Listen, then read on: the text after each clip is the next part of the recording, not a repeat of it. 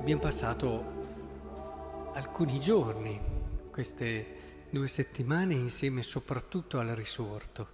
Ecco che gli atti ora ci portano anche ad osservare non solo l'annuncio, come abbiamo visto anche in questi giorni, della risurrezione, ma i testimoni che con la loro vita parlano del risorto.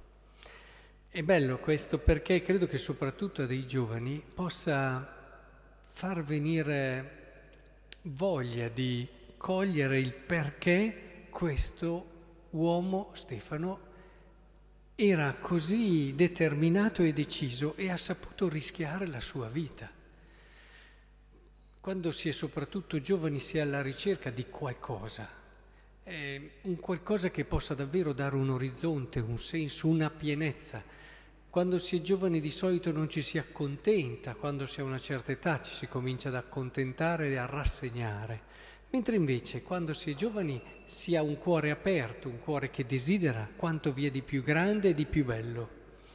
Ecco allora che dinanzi a un uomo come Stefano, che dinanzi alla possibilità di vivere una vita tranquilla, non riesce a non scegliere di annunciare il bello che ha visto, eh, la possibilità di vita diversa, nuova, ricca e grande che Gesù gli ha proposto. Ecco che questo fa sorgere delle domande, ma davvero Cristo può rendere la vita così bella? Davvero Cristo può trasformare quelle che sono le gioie, per quanto belle, della vita in semplici lampadine messe di fianco a un sole? Non perché le toglie, ma perché ne dà un senso nuovo. C'è questa grande distanza, provate a pensare, tra una lampadina e un sole, in fondo è un qualcosa di piccolo, cioè ciò che distingue una lampadina da un sole è semplicemente quel senso, quella pienezza, quel valore che dai alle cose anche più piccole. Questo le trasforma radicalmente da cose destinate a perire, a finire, diventano cose eterne. Ecco allora che è bello che guardando Stefano si accorgono tutti che aveva trovato quello che in fondo stavano cercando anche loro, ma poi non lo si riesce ad ammettere. Aveva il volto come quello di un angelo.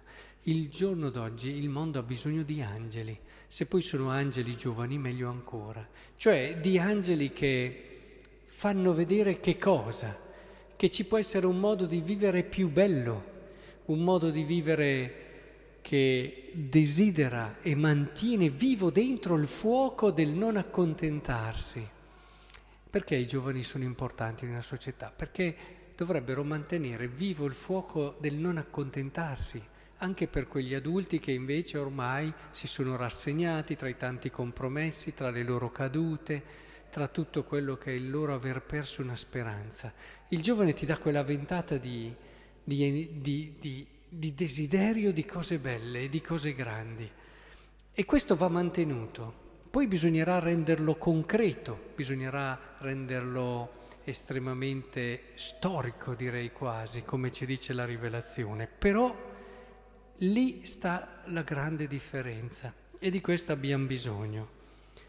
Volti che risplendono delle cose belle di Dio, come avete sentito nel Salmo.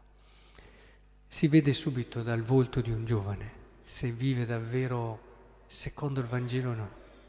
Lo si vede perché i suoi occhi hanno uno sguardo diverso. Quando Don Bosco diceva mi accorgo subito se un ragazzo è in grazia di Dio o no, è in peccato o no, lo si vede dallo sguardo, lo si vede dalla sua gioia, se è genuina o se è forzata, se è davvero una gioia che si ricrea e si rigenera, oppure una gioia che va come un fiammifero che si accende e poi presto si consuma.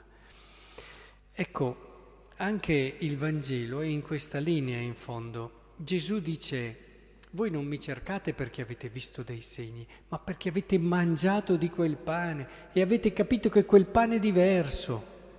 E, e vi siete saziati e avete capito che questa è una gioia diversa.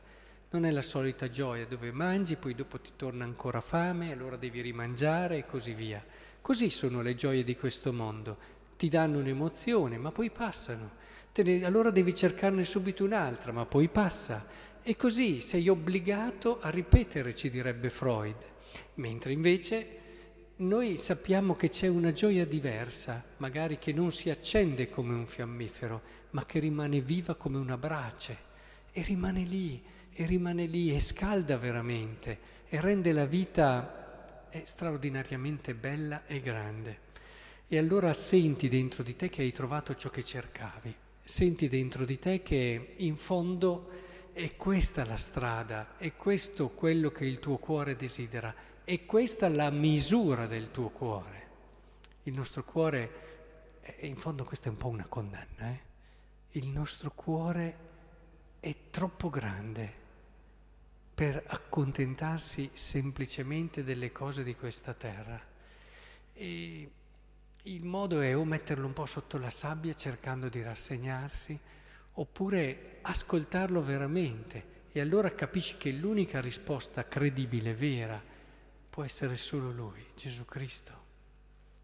Ecco allora che il Signore ci aiuti in tutto questo, proprio perché quella bellezza che abbiamo contemplato nel volto di Stefano nella prima lettura sia davvero la bellezza che ognuno di noi riscopre per sé prima di tutto e poi testimonia a coloro che gli sono accanto.